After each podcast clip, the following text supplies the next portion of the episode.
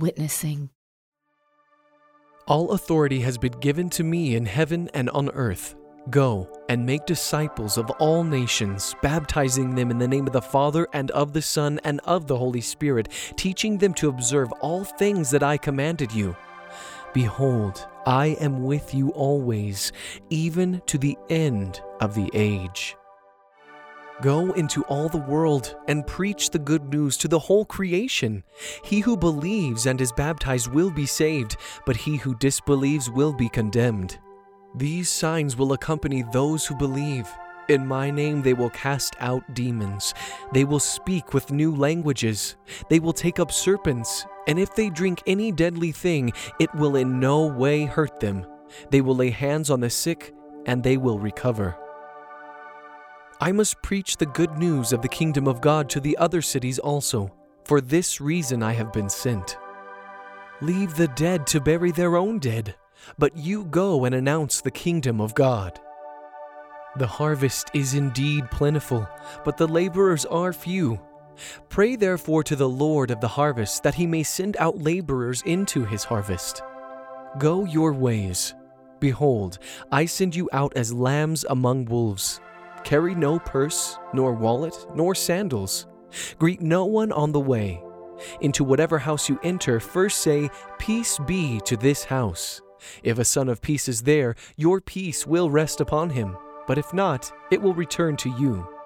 Remain in that house, eating and drinking the things they give, for the laborer is worthy of his wages. Don't go from house to house. Into whatever city you enter and they receive you, eat the things that are set before you. Heal the sick who are therein, and tell them, The kingdom of God has come near to you. But into whatever city you enter and they don't receive you, go out into its streets and say, Even the dust from your city that clings to us we wipe off against you. Nevertheless, know this, that the kingdom of God has come near to you. I tell you, it will be more tolerable in that day for Sodom than for that city. Thus it is written, and thus it was necessary for Christ to suffer and to rise from the dead the third day, and that repentance and remission of sins should be preached in his name to all the nations, beginning at Jerusalem. You are witnesses of these things. Behold, I send forth the promise of my Father on you, but wait in the city of Jerusalem until you are clothed with power from on high. Whoever believes in me believes not in me, but in him who sent me. He who sees me sees him who sent me. I have come as a light into the world, that whoever believes in me may not remain in the darkness. If anyone listens to my sayings and doesn't believe, I don't judge him. For I came not to judge the world, but to save the world. He who rejects me and doesn't receive my sayings has no one who judges him. The word that I spoke, the same will judge him in the last day.